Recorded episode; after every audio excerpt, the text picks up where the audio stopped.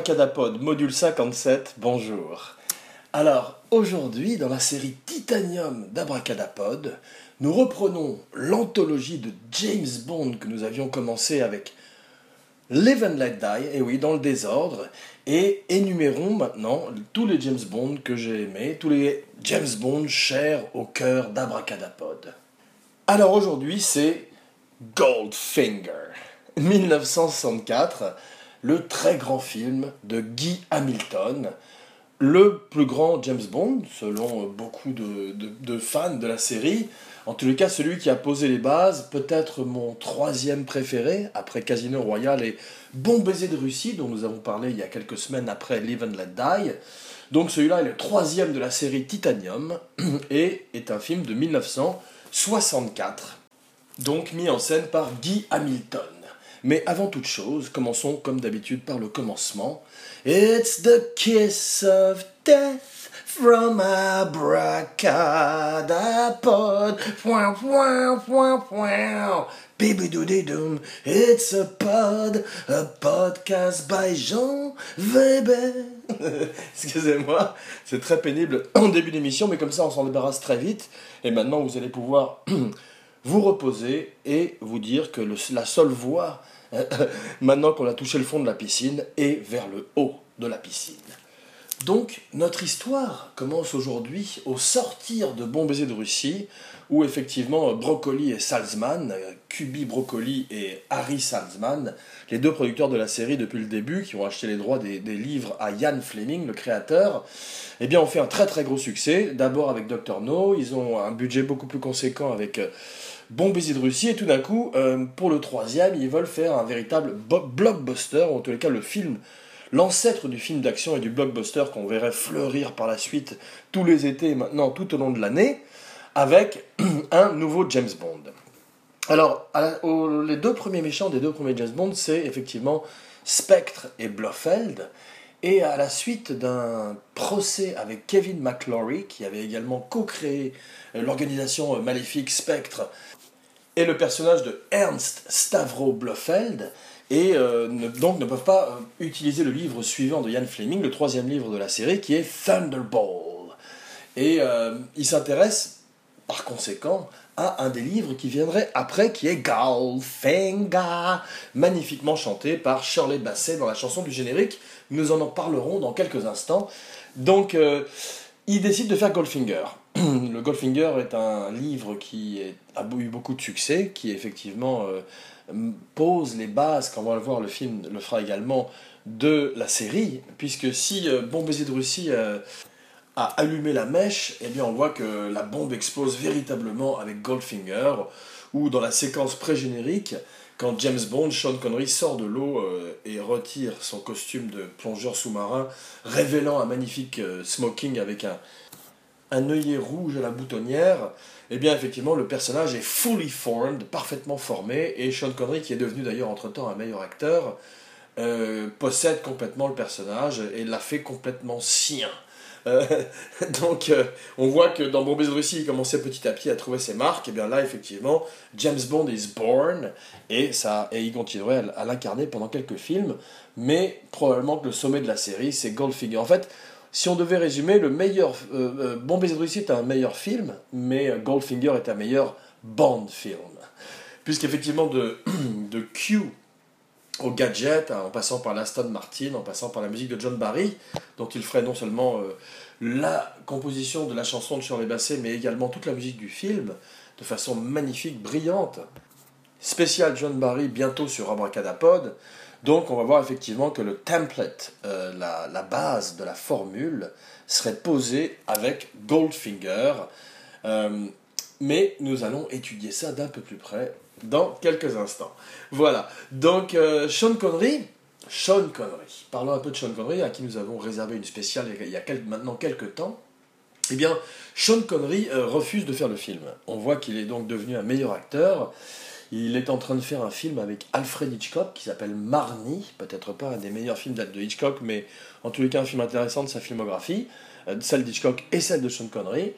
Et il a plus envie euh, de jouer 007, euh, il a peur d'être typecast, il a peur qu'on lui, mette une étiquette et qu'il soit identifié à vie au smoking et au martini shaken not stirred, pushy galore. Et il dit non à Salzman et Broccoli qui trépignent, qui sont comme des fous, qui euh, finissent par euh, céder à certaines de ses exigences, notamment financières, et le tournage commence. Donc, euh, Sean Connery continue à se plaindre pendant le tournage, et au moment où il a une scène où Hot Job lui, envoie un athémie sur, sur la nuque, et il s'évanouit avant la grande scène dont nous allons parler un peu plus tard, eh bien effectivement, il se fait mal au dos et interrompt le tournage et demande à Salzman et Broccoli non seulement une hausse de son cachet, mais également 5% des bénéfices de chaque, chacun des bons qu'il ferait par la suite, ce qui élève très nettement son, son cachet, mais qui n'enlèverait rien à euh, l'animosité qui, qui existerait entre Broccoli et Connery. Par la suite, Broccoli et Connery, deux mots qui veulent dire des choses différentes, et qu'on finit par oublier euh, quand on parle de cinéma abracadapod, un podcast sur la magie des brocolis. Donc, euh, le film euh, repart après que Connery euh, ait touché son cachet, et après que Connery ait arrêté ses conneries, et touché ses 5% de profit de bénéfice, sur le bénéfice du film. Donc, il accepte de faire Goldfinger, et il ne part pas pour Miami, parce qu'il tourne encore Marnie avec Hitchcock. Et on voit que le film commence à. Il a deux fois le budget de Bon Baiser de Russie. Euh, en fait, le budget composé ensemble de Bon Baiser de Russie et Doctor No représente le budget total de Goldfinger, c'est-à-dire l'ancêtre du blockbuster, qui euh, représente à peu près, euh, je dirais, une trentaine de millions de dollars, dollars de, ajustés pour l'inflation. Donc un très gros budget pour l'époque. Et un très gros budget pour tous les départements du film, de, des costumes euh, au production design, assuré par le très grand Ken Adam, dont nous allons parler dans quelques instants. Donc, euh, tout d'abord, dans chaque James Bond, on a vu qu'il y avait Dr. No, on a vu qu'il a affronté Red Grant et Rosa Club dans les euh, films précédents. Eh bien aujourd'hui, le méchant donne son nom au titre du film, Goldfinger Gert Freub. Alors Gerd Freub, avec un umlaut sur le O, est un acteur intéressant parce qu'il a commencé comme euh, nazi en 1929, ce qui est assez inhabituel pour un acteur. Mais effectivement, au moment où euh, le film Goldfinger était menacé d'être boycotté par les ligues juives et par les cinémas qui ne voulaient pas le jouer en, raison du, du fait qu'un nazi incarnait le personnage principal, le titular caractère, eh bien, effectivement, euh, une famille juive s'est avancée et a dit que euh, Gerd Freub leur avait sauvé la vie euh, pendant la Seconde Guerre mondiale, car il avait quitté effectivement les, les jeunesses hitlériennes en 1937 et qu'il avait abrité une famille juive dans un, un, appartement dans lequel il ne vivait pas à Berlin et leur avait sauvé la vie. Je ne sais pas si c'est à Berlin d'ailleurs, mais en tous les cas, il avait montré qu'il avait renié son passé infamant. Voilà. Donc il joue Goldfinger. Goldfinger, un gros méchant, avec un, un embonpoint, euh, effectivement, apparemment, euh, d'après Wikipédia, ou d'après IMDB plutôt d'ailleurs, Madame Freub, Madame Gerd Freub euh, cuisinait très bien, et Gerd Freub, qui a commencé une carrière de jeune acteur en Allemagne, assez mince, aimait bien les plats de Madame Freub, de la saucisse, de la choucroute, D'aucuns diront une choucroute de poisson, peut-être? Je ne sais pas, je ne veux pas m'avancer. Abracadapod, un podcast sur la magie de la choucroute. Et effectivement, Gerd Freub, dont nous n'entendons pas la voix dans le film, c'est un autre acteur, un acteur anglais qui le double, eh bien, effectivement, euh, assure un des grands méchants de l'histoire de James Bond. Peut-être pas un des grands méchants de l'histoire du cinéma. Il n'arrive pas euh, à la hauteur de Hannibal Lecter dans Le silence des agneaux de Jonathan Demme ou à Heath Ledger dans The Dark Knight de Christopher Nolan, mais il est très bien pour James Bond. Do you expect me to talk? No, Mr. Bond, I expect you to die. Donc il est euh, l'auteur de cette inoubliable réplique, même si ce n'est pas sa voix, il joue très bien le rôle, et euh, on verrait qu'il ferait une carrière par la suite, euh, souvent dans le rôle de général allemand. Donc la boucle est bouclée. Gerd Freub.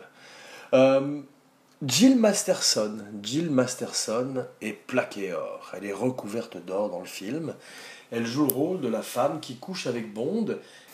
Et parce qu'il défie Auric Goldfinger directement en le dénonçant à un jeu de poker truqué à Miami, eh bien effectivement finira peinte en or. Eh bien Jill Masterson, euh, c'est drôle, elle avait envie de faire une carrière en Amérique. C'était une jeune actrice anglaise qui, euh, pour l'instant, était connue simplement dans des films qui s'appelaient Carry On. Alors Carry On, c'était une série comme Carry On Nurse, Carry On Whatever, de films euh, softcore, érotico-comiques, un peu le, Max Pécasse britannique, et qui était assez populaire en Angleterre, et elle était une, star de ces trois films, et avait envie tout d'un coup d'avoir euh, une carrière internationale, globale, et euh, elle ne pouvait pas rêver mieux que ce tout petit rôle où elle serait peinte en or et euh, deviendrait immortalisée sur la couverture de Time Magazine, donc ainsi que de Life.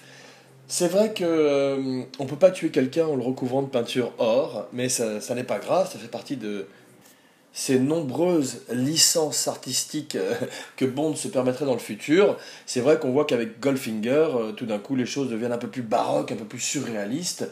Les femmes sont peintes en or, les Aston Martin ont des sièges éjectables, et euh, les méchants ont des chapeaux qui peuvent trancher la nuque de leur adversaire. Ce qui nous amène à Odd Job. Alors, Odd Job, c'est Harold Sakata et c'est simplement juste euh, ce qu'il y a de mieux dans Goldfinger. c'est le henchman. Le henchman, ça veut dire homme de main. C'est l'homme de main de Goldfinger. Goldfinger est un gros monsieur allemand qui, effectivement, au corps à corps avec Sean Connery, aurait du mal à avoir le dessus. C'est pour ça qu'il a Hot Job, son valet coréen au chapeau, au bord tranchant. Alors, Harold Sakata, il n'est pas coréen, c'est un japonais qui est né euh, à Hawaï. C'est un lutteur repéré par Guy Hamilton. Petite parenthèse, Terence Young, qui avait mis en scène les deux premiers James Bond, Dr. No et euh, euh, a refusé de faire Goldfinger. Parce qu'une fois de plus, Salzman et Broccoli lui ne proposaient pas assez d'argent, car Salzman et Broccoli préféraient privilégier euh, les gadgets, le sexe et effectivement tous les à côté de James Bond. Ils préféraient privilégier Ken Adam et John Barry plutôt que les acteurs. Et euh, peut-être que l'histoire leur a donné raison.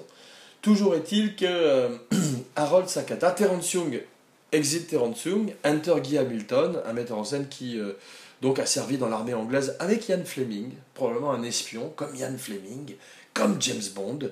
Donc bientôt un film sur Guy Hamilton, Ian Fleming et Christopher Lee qui ont tous servi dans le service d'espionnage MI6 dont James Bond est le plus célèbre représentant. Harold Sakata. Donc, euh, il aura, après, euh, après avoir joué Hot Job, le serviteur de euh, Goldfinger, il jouerait toujours le même rôle dans plein d'autres films différents tout au long de sa carrière, à la télé, au cinéma. C'est pas grave, il était tellement formidable. Au moment où il sourit quand James Bond a le dessous dans cet extraordinaire combat à Fort Knox, et euh, avant de se faire électrocuter par son propre chapeau, Avez-vous vu le nouveau chapeau de Zozo? C'est un chapeau, un bibi rigolo. Voilà, je vous avais promis plus de chansons, mais eh, j'ai menti. C'est ça, la nature d'Abracadapod, un podcast qui est sneaky comme un serpent. Voilà, donc euh, il est fantastique, il euh, se fait réellement électrocuter dans la fameuse scène à Fort Knox, il, il tient son chapeau trop longtemps, mais euh, il surmonte la douleur car il ne veut pas ruiner la prise. Euh, il est brûlé assez gravement et Guy Hamilton serait très impressionné par ce lutteur hawaïen, japonais, qu'il repérerait dans des compétitions de lutte. Voilà. Donc, euh, Honor Blackman. Honor Blackman, elle a joué, elle a été la première Emma Pell dans les Avengers. Alors les Avengers, c'est chapeau melon et bottes de cuir, avec Mr. Steed, le très grand Patrick McNee, et effectivement euh, un nom qui signifie euh, une avalanche de chattes, une tonne de chattes, un nom russe, Anton de chattes, euh, c'est Pussy Galore. Alors Pussy Galore, ils ont réussi à passer au-delà des censeurs, car effectivement, ils ont invité les censeurs à déjeuner, et c'est comme ça qu'ils ont réussi à faire passer la chose en Amérique, mais par la suite ça serait moqué dans Austin Powers, qui se moquerait également de plein d'autres euh, clichés de James Bond, comme le fait que James Bond euh, transforme Pussy Galore, qui est une lesbienne hardcore dans le livre de Ian Fleming, qui est d'ailleurs assez homophobe, Ian Fleming, et on peut le signaler aujourd'hui, en 2017. Eh bien, effectivement, le personnage de Honor Blackman, il n'ose pas la montrer véritablement comme une lesbienne, mais elle, est à la tête d'une escouade de jeunes pilotes, de jeunes femmes pilotes, et on peut voir effectivement que James Bond la transforme en hétérosexuelle grâce à son pénis magique qui avait déjà euh, ramené Tatiana Romanova de Bon Baiser de Russie dans le camp des gentils, eh bien il fait la même chose avec euh, Pussy Galore, une avalanche de chattes. Il l'emmène non seulement dans le camp des, gentils, MI6, mais également il la transforme en hétérosexuelle avec euh, la puissance de son sexe. Voilà, donc aujourd'hui nous levons notre verre à Sean Connery, et à James Bond, Sean Connery qui a découvert le golf sur Goldfinger après avoir affronté Auric Goldfinger dans une partie mémorable où Hot Job lui sert de caddie. C'est vrai qu'ils auraient eu du mal à faire de la lutte euh, gréco-romaine ou du ping-pong car Gerd Frobe était trop gros à cause des plats de sa femme comme nous avons vu précédemment. Cheers. Donc, Guy Hamilton, est un metteur en scène intéressant. Il ferait euh, cinq autres James Bond, des très bons comme Goldfinger, des très mauvais comme euh, L'homme au pistolet d'or, où il y a également euh, un autre homme fasciné par l'or, qui est Scaramanga. Il y on voit que Garth Frobe, Goldfinger, a également un pistolet en or, au moment où il affronte James Bond à la fin du film dans, dans l'avion privé, piloté par Pushy Galore. Et qu'il tire une balle euh, ouvrant euh, euh, un trou dans la cabine de, pilotage et dans le fuselage et créant une dépressurisation qui fait que son gros fion est attiré à l'extérieur de l'avion, ça rime, son gros fion est attiré à l'extérieur de l'avion, une chanson bien connue de Georges Brassens, et qu'il se retrouve transformé de Goldfinger à Gold Balloon en quelques instants. Donc l'Aston Martin. Qui dit James Bond dit Aston Martin. Elle est hautement trafiquée, hautement pimped pour le film. Et euh, c'est l'introduction donc des, gadgets et de l'antagonisme entre Desmond Llewellyn, le très grand Q, et James Bond. Donc c'est vrai que euh, Guy Hamilton s'approche du vieux Desmond Llewellyn, qui a déjà été vieux à l'époque, il a toujours été vieux Desmond Llewellyn, et lui dit improvise un peu, chauffe Sean Connery, euh, dis-lui euh, dis-lui qu'il n'aime pas trop son attitude, etc. Donc euh, Desmond Llewellyn crée avec Q cet antagonisme entre Bond et lui-même, et ça durerait pendant également une quinzaine de Bond, mais c'est dans Goldfinger que ça prend tout son sens, et et que la franchise prend sa vitesse de croisière, un petit peu comme Abracadapod, un podcast sur la magie du cinéma qui, comme je vous le rappelle, parle part dans quelques jours pour le Pérou, Lima plus exactement, pour retrouver son frère, Gilles Weber, et faire quelques épisodes dont euh, la teneur est pour l'instant secrète. Voilà. Mais en tous les cas, c'est le premier euh, co-host que Abracadapod auditionne, car bientôt Abracadapod se fera avec un co-host de nouveau. Voilà, donc euh, Jill Masterson voulait être connue en Amérique, elle se retrouve sur la couverture de euh, Life, comme j'ai dit, peinte en or, euh, et tout d'un coup, elle serait plus connue qu'elle ne le voudrait jamais. quand Bond sort de l'eau, il a un canard sur la tête. True Lies volerait la chose avec Schwarzenegger sortant de l'eau et retirant son costume de, Scuba Diver, euh, on voit effectivement que euh, Honor Blackman, Pussy Galore, introduit le judo qu'elle avait introduit dans le personnage de Emma Pell, Diana Rigg, qui prendrait la suite, serait une meilleure Emma Pell et une meilleure Bond Girl également. Eh bien, elle amène des arts martiaux, euh, de même que Harold Sakata, eh bien, c'est assez nouveau en 64. C'est avant Bruce Lee, c'est une époque où effectivement l'Amérique change, le monde change, et le monde s'ouvre au monde. Voilà. Donc euh, Fleming visite le set, il meurt quelques mois après, je ne pense pas que ça ait eu une, relation, mais euh, c'était un vieux monsieur qui était très homophobe, on l'a vu, et euh, donc qui est mort parce que tout d'un coup, la révolution hippie était en train de poindre son nez. En tous les cas, euh, Pedro Armandarit, qui jouait dans le dernier film Bon baiser de Russie, est mort d'un cancer sur le film, puisque on parle de mort, abracadamort, et il paraît que c'est un, tout, tout ce qu'il l'a attrapé sur un film qui s'appelait The Conqueror, qui est un film avec John Wayne, où, où soi-disant, la plupart des membres de l'équipe, c'est une légende du cinéma, Abracadapod, un podcast sur la magie du cinéma, la plupart des membres de l'équipe auraient attrapé des, un cancer à la suite des radiations sur les sites euh, du Nevada, les sites atomiques euh, d'expérimentation dans le Nevada où se tournait le film. C'est peut-être pas d'ailleurs le Nevada, je vous invite à Google tout ça, car Abracadapod dit souvent n'importe quoi, comme vous vous en êtes déjà peut-être rendu compte. En tous les cas, le film, euh, donc 3 millions de budget à l'époque, 25, 30 ajustés à l'inflation, box-office 125 millions de dollars, 300 millions de dollars ajustés pour l'inflation. Donc probablement euh, le deuxième plus gros succès de James Bond, après peut-être Casino Royale ou Skyfall, dont nous parlerons dans quelques semaines, car nous remonterons ainsi le temps vers les derniers James Bond jusqu'à Spectre, le dernier de la série, avant de savoir où s'orientera la franchise dans le futur. Mais pour l'heure, repartons dans le passé, vers le James Bond, même pas de papa, mais de grand-père, avec Sean Connery qui a plus de 80 ans, euh, nous l'espérons, se repose dans les Caraïbes, ou plutôt aux Bahamas, Abracadapod, un podcast qui dit n'importe quoi. Donc, euh, le siège éjectable, de l'huile qui sort par le pot d'échappement, des clous à l'origine, une plaque d'immatriculation qui tourne, effectivement, l'ancêtre de tous les gadgets, jusqu'au chapeau de hot job qui peut euh, trancher la tête d'une statue sur un terrain de golf, eh bien effectivement le film devient plus fou et euh, élargit le budget ainsi que le public du film.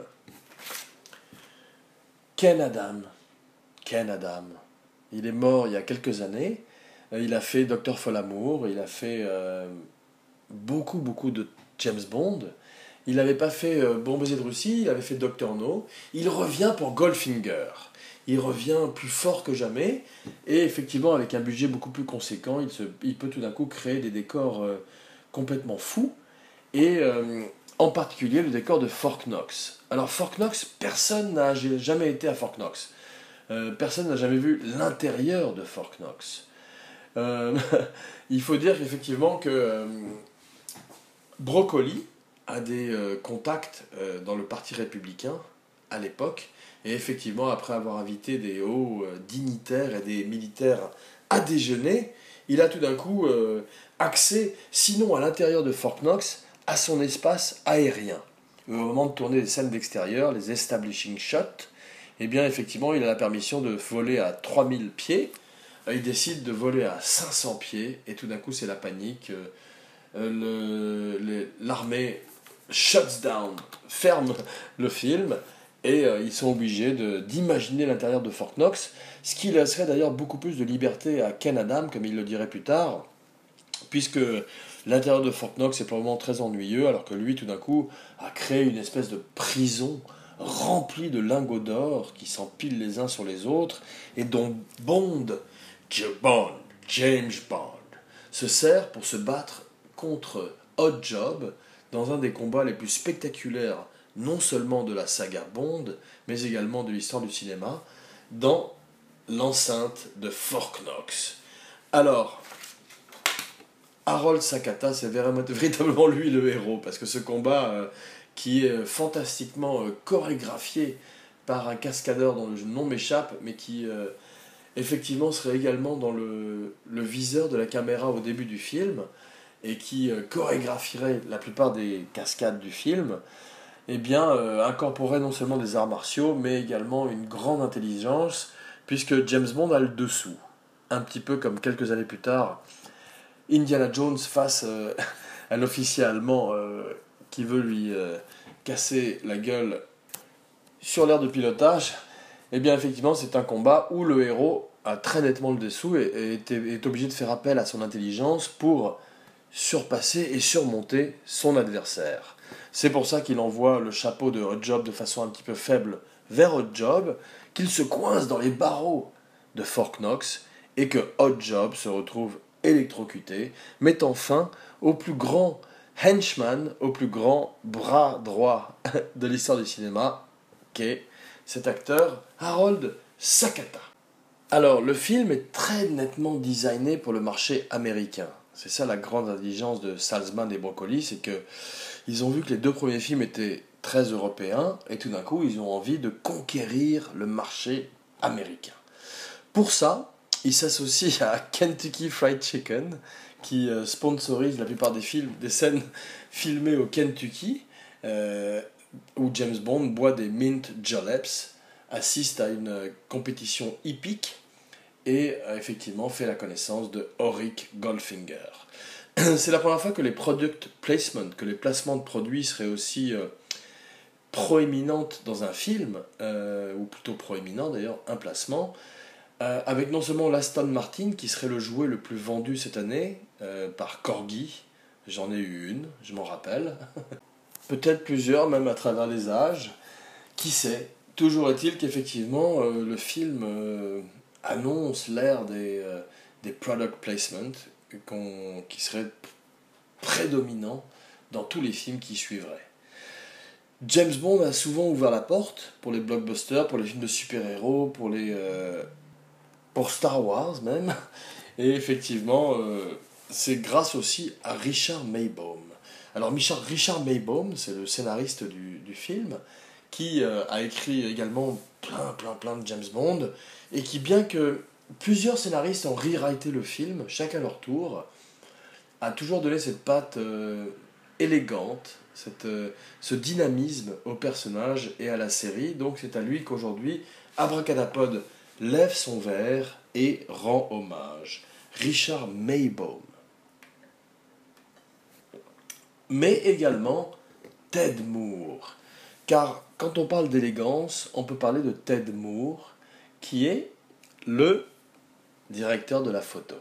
Il a donné un côté euh, velouté à la photo, un côté euh, cinématographique, un côté magique.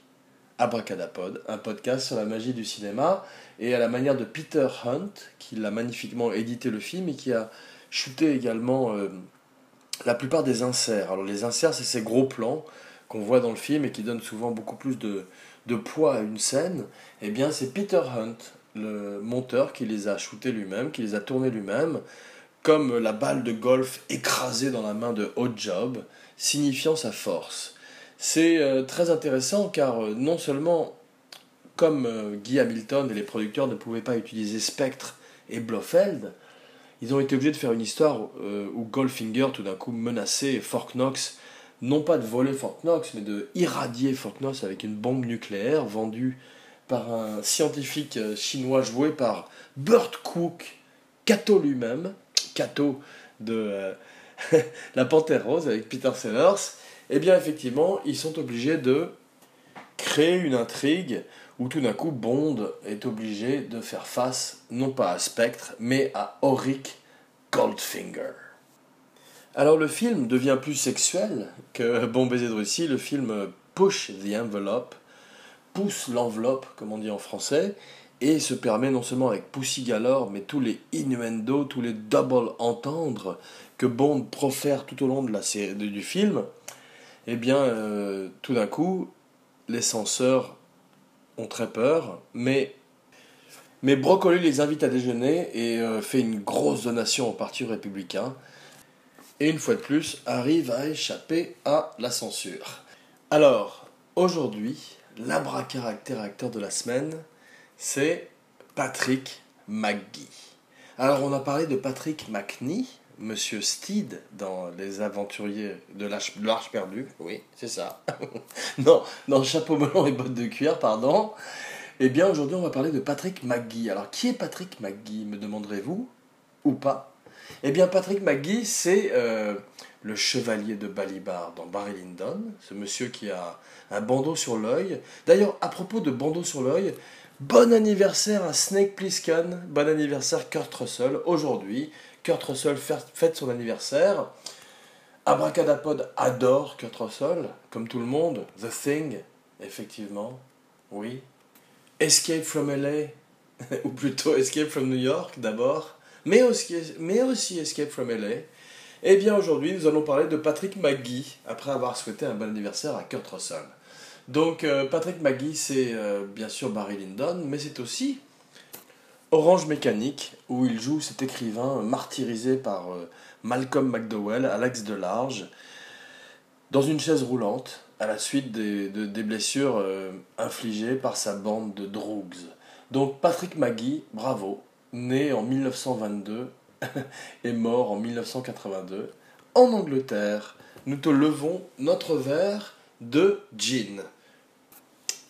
La braca recommandation de la semaine, c'est un film dont nous avons parlé il y a quelques jours, lors de la dernière, qui est Logan. Alors Logan, c'est un film que nous, Cabracadapod, continue à digérer.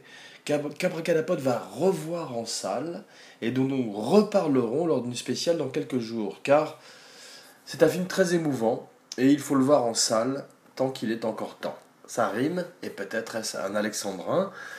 Abracadapod will return, non pas avec Thunderball, le prochain James Bond de la série, qui est un petit peu inférieur aux autres, qui ramène Spectre, car euh, Broccoli et Salzman arrivent à faire une espèce de deal avec Kevin McClory. On verrait que ça jouerait également dans la création de Never Say Never Again, le dernier James Bond de Sean Connery, où il est trop vieux, trop gros, comme Jack Nicholson dans le Joker. If you want order in Gotham, the Batman must take off his mask. il y a toujours un Joker dans Abracadapod. Abracadapod choisit son Joker. Donald Pleasance, Ernst Stavro Blofeld, Roald Dahl, Guy Hamilton.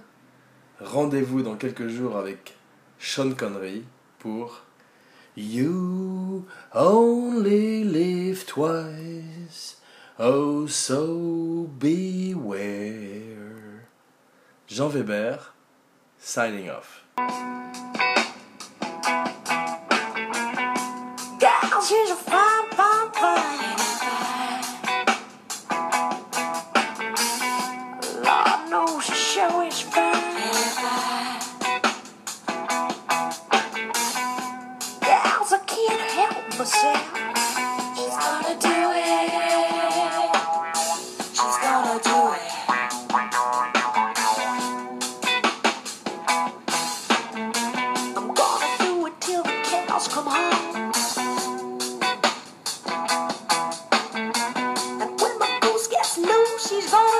You'll be getting it